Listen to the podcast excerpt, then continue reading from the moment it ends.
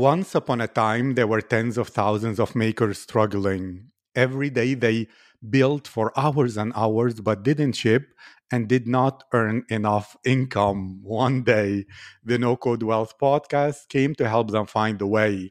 Because of this, makers became founders and lived the lives they deserve. Because of that, founders live lives of abundance, freedom, and creativity. That's what I'm really all about. Hello, my name is Aziz, and from being a poor boy born to a single mother in North Africa with no opportunities, just sheer hard work, to failing multiple startups, yet learning a whole lot to barely escaping alive the war in Ukraine, even living as an illegal immigrant. I've lost everything twice and now i'm rebuilding my life one more time 1% a day sharing the wisdom of luminaries i've interviewed on this podcast from google executives goldman sachs the financial times forbes technology council world economic forum harvard university and even a priest from the vatican church. Everyone is welcome here. So let's begin my guest today is Paul Salvage. Paul is the CEO at Productly.dev, where they design, develop, and maintain minimum viable products using no code development tools. Their clients are startups, corporate product labs, and regular non technical folks with an idea.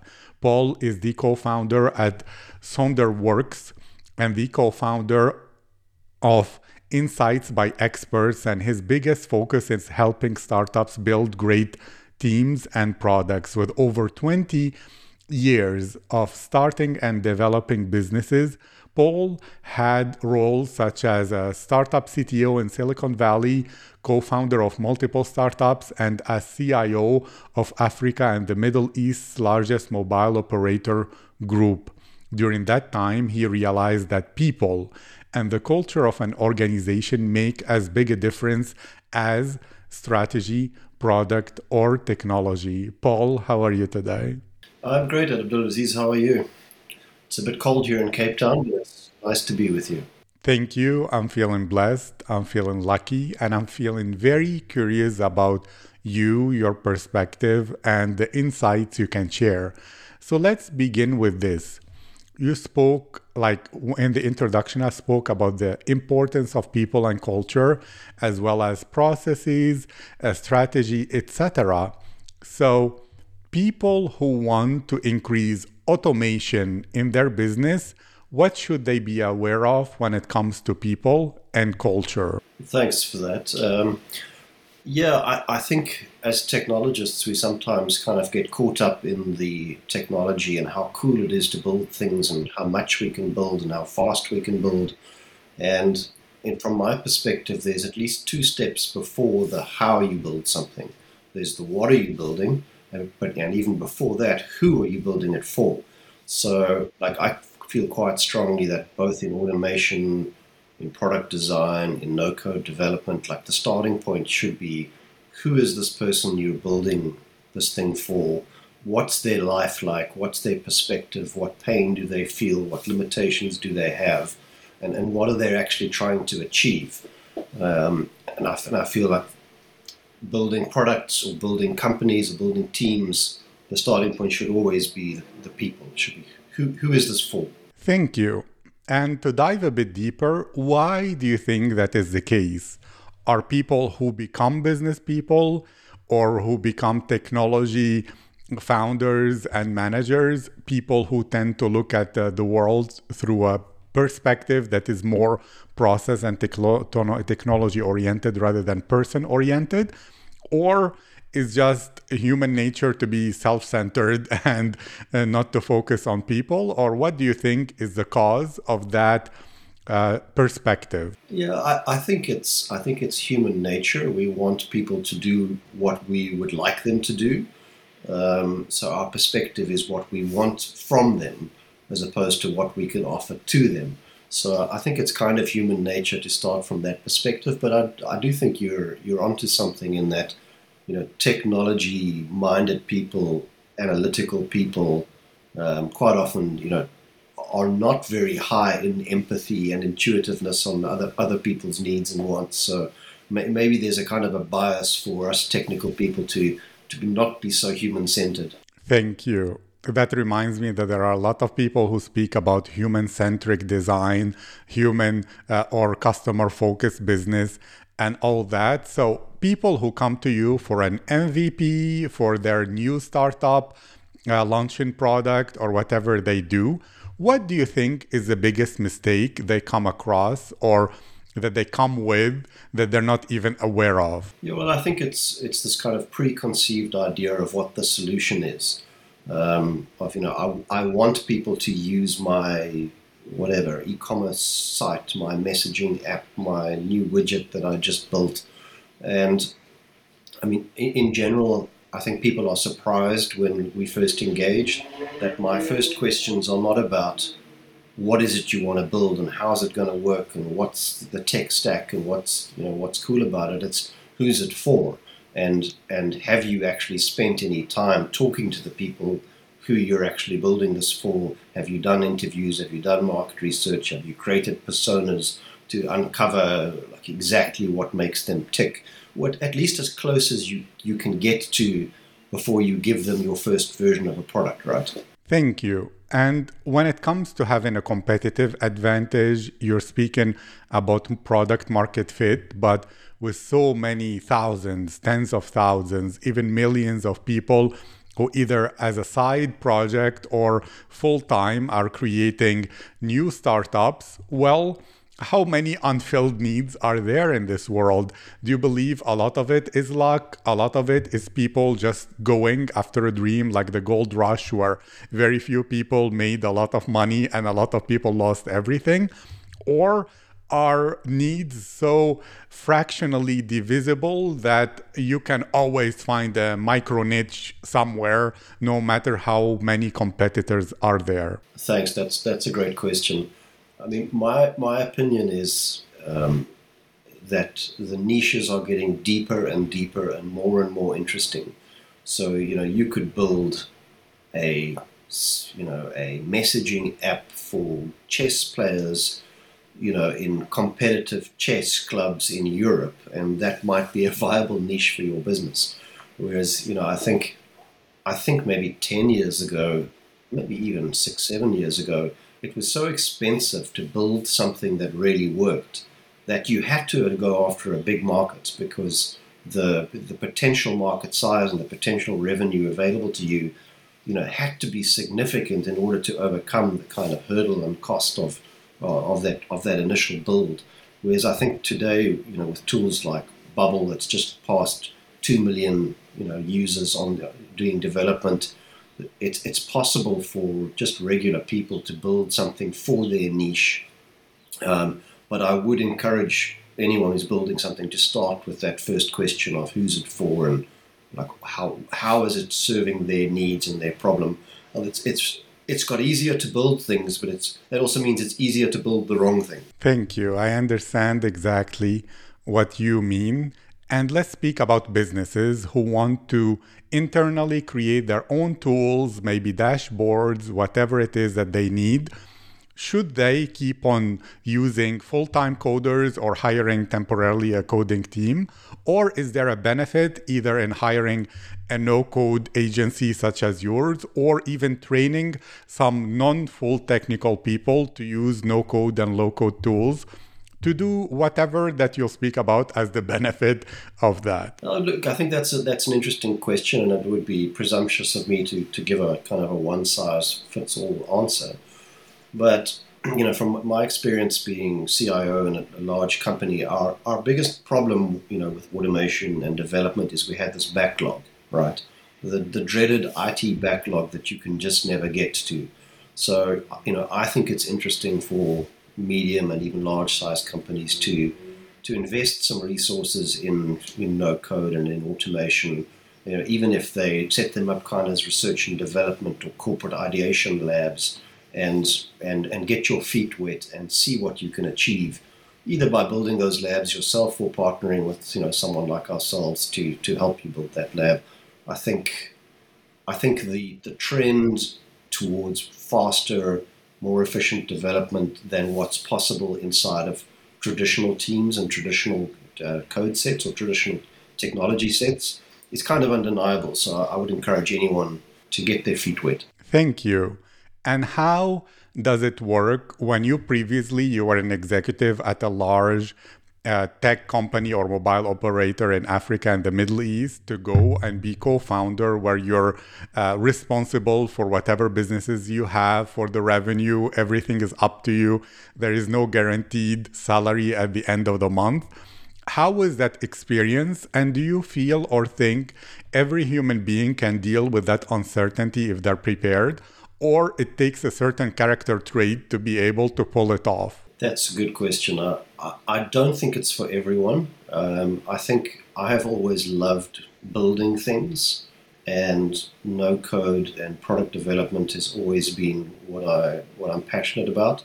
So for me, um, this is the greatest time to be alive as a technologist and pro- product developer because we have these amazing tools, and we're only at the beginning of those tools. They're just going to get better and better.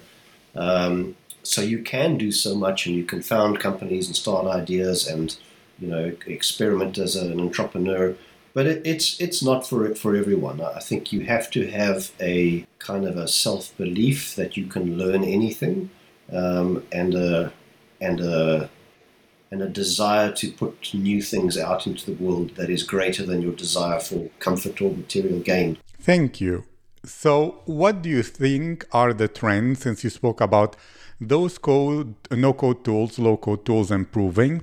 What trends or technologies do you see as emerging that will dominate in the future? What changes will be there? What's missing currently that can be compensated for or improved and optimized in a few years to come? Well, if I if I had a, a, a perfect answer to that question, I I'd, I would be I'd be a billionaire. So, so, I think that's a that's a difficult question, but you know, having been in the technology space, you know, through the dot com boom, through the mobile um, operator boom in Africa and globally, um, I can tell, I can feel we are very very early in the no code journey. You know, we're we're like 1998 in Silicon Valley when you know Oracle and Apple were just getting going, and Google was still in a Stanford residence dorm. Um, you know, I kind of feel like it's it's that early. So I think the technologies will mature. The the integration between the tool the tool sets will will improve um, dramatically.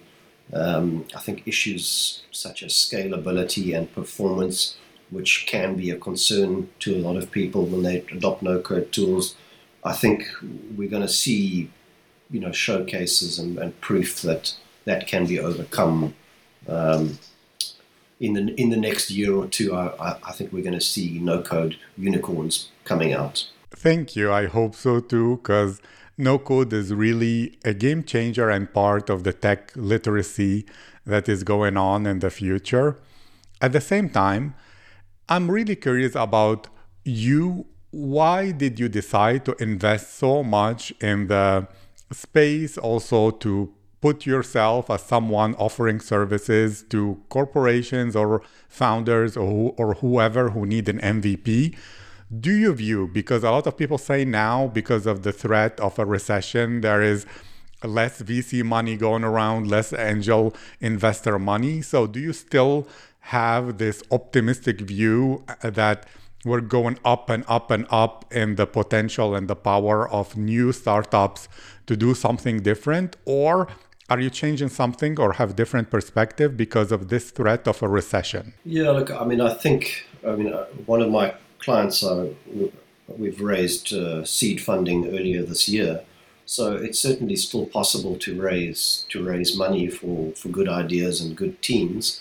But perhaps it's become a bit harder, but you know, I, I, I kind of think this boom or bust uh, rhetoric about you know suddenly there's no money and suddenly there's all the money in the world is is kind of a bit over dramatized by the press. I think good ideas will still find money, and the good news for founders and people building new products is that if you you know adopt the right tool sets and the right approach, um, you can build relatively affordably and very quickly. So you know I think we are probably seeing a lot of startups that need very little funding, or perhaps even no funding, that can be bootstrapped. Um, you know, you don't need a team of six people for a year to build an idea.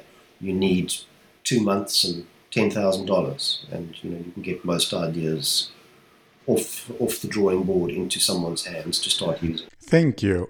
And to speak again about companies who want to add more automation or use no code tools within their processes, are you a believer that they should study how the processes are already happening naturally by people and tweak and improve a little bit what is being done because it's done for a reason? Or should they design like the optimal theoretical process that will be the ideal and then make it something that people will have to do or are trained to do so that it's not inefficient. Yeah, I'm I'm a kind of a believer in in in solving the problem that exists. You know, so if if there are probably existing processes within many businesses that have evolved over time um, that can be improved and made more efficient without having to reinvent the whole the whole wheel. So um, yeah, I would say on the on that continuum, I would veer more towards the like how are you doing things today, and how can we use technology to improve that and automate it, and and solve the main like blockage points or bottlenecks that that you struggle with today. Um, otherwise, you could end up in a quite a long project of very intellectual thinking that uh, then you have to train people how to do. Right? Don't forget, there's people using those things on either side. Thank you. And since one of your biggest focuses is teams and people, do you believe that teams are assembled out of the most exceptional talent you can find and therefore they're born that way or they created themselves first and your job is to facilitate it? Or is it the culture that you can take any person who is motivated, no matter their level of skill, and they can perform highly as a team because they are in the right environment and with the right nurture? So, is it nature or nurture that creates the best? team members I, I think it's it's it's it's matching those two things you know it's about being deliberate about the culture that you want and then going and finding people that are drawn to that culture and have the, a natural ability and a natural affinity for operating that way, for doing things that way, and then and then you know, and then giving them giving them the freedom and the space to express themselves. And and I think people in general are far more talented than we give them credit for. And sometimes you just need to get out of their way and let them actually show you what they've got right? And so I, I, think, but but you have to do that deliberately within a culture of what of how you want things to get done. So so matching the nature to the to the company and then nurturing that that individual to kind of be the best they can be. Thank you. And as a leader, where do you find those values? Do you look at your own personal values and extrapolate those to make them the company culture? Or do you look based on the who, as you mentioned, which values will serve most that person that we're given value to, who will give us money and value in exchange, and therefore they are the source of our values? Yeah, I, I, I think that's how it should be. It should be who am, who am I trying to serve and what jobs are they trying to do and what do they value? How can I provide, you know, how can I meet their needs and solve their pain points? And what kind of style of doing things, what what values, what way of working should I have to to delight them? You know, that, that should be the the starting point. I, th- I think sometimes in startups, particularly, excuse me, um, the founders can have a strong personality, and that can kind of shape the company culture. You think of someone like Elon Musk. Um, but you know, I would also argue that his companies are all about you know large scale innovation. And to achieve large scale innovation you have to push hard and you have to reward excellence. You know so uh, I think he's a great example of that. Thank you. That's absolutely really really interesting. And since we're speaking about people as well how can you like what traits should you look for when you're looking for people? If you can of course assuming you're finding people who match your culture. So how do you know? Because many people in the beginning you can hire them and you expect good things uh, to end up disappointed later on or whatever. So what deeper traits or behaviors or things to notice so that you're more likely to feel you're choosing the right person yeah, like I think this is where we, where we head into the realm of, of psychology. And I think pers- personality tests, work preferred work style tests, and, and really well structured interviews. So asking good questions around. So, you know, tell me about a time in your past where you have shown great customer centricity, great innovation, great, you know. So I, I think asking good questions, but but I also think uh, psychometric testing, personality testing, work style testing, um, and also creating a relationship with the person being interviewed where there's a kind of a, an honest an honest connection of like this is who we are. Who are you really? Like let's let's who are you really? Thank you. That's really well said. And to ask you another thing a lot of founders come to you a lot of founders that i speak with or even managers or leaders, they say, look, I'm already overwhelmed, overstretched, overworking. I don't have time for networking. Many people say that networking is essential. Some people say it's who you know is more important than what you know or what you do. That people, anything you want in this world, it's another person who will open for you that door. So get busy meeting people. So, how important for you personally is networking? Um, how much time do you dedicate for it or should if you don't already? And what do you define as a good basis for a good relationship that is more business focused rather than like friends or hanging out? Or do you view business relationships like that? Let me know. That's a good question. Uh, I, it's it's not something I think I'm very good at. Abdulaziz. Uh, you know, net, networking um, is probably the, the last thing I, am always doing. I'm, I'm, always more interested in interviewing people and doing product development and building the products and talking to the clients and solving the problems. Um, but I, I, think it's an underestimated um, skill and an underestimated asset to have a really good network of people that you that you trust and that know you and know and know what you can do and, and vice versa that you can that you can dip into. So I'm trying to get better at it. Hence the reason I'm doing things like this. Thank you very much. I agree with you. It's a blind spot for many people that I believe as we move forward and a lot more automation, AI will be possible to take off tasks from us. We should focus more on networking, building relationships, because no automation or AI can really replace that human touch. So, to end, can you tell the story uh, of the decision of creating Productly? What is it? If people want to use your services, what can they expect, or and where should they go? Whether it's a website or a social media, that I'll make sure to write in the episode description. Thanks, Abdulaziz. Yeah, I mean, my whole life has been product development and technology and building things that hopefully are usable and useful to large numbers of people. That's that's my mission in life is to put products and technology in the hands of people that makes their life hopefully a little bit better in, in some in some way. When I I was busy building the, culture business and needed to build a culture assessment tool and started looking around for okay how am I going to do this? Can I use a survey tool? Should I build it with traditional code? Um, and I stumbled across this about a year and a half ago across Bubble and was just so blown away with how fast you could build and the quality of the products you could build that I found myself drawn back into the product development world, and uh, I'm so glad I did. It's uh, it's it's so much fun. It's such a great time to be in in product development and in, and in no code. And um, my mission with Productly is you know to to act as outsourced CTO to people to give them great technology advice to help them put people first in their product development process and to build great products that can be put in the hands of customers and and be used and be useful as fast and as efficiently as possible. So if, if anyone out there needs help with that, I would uh, I would love to talk to you about that.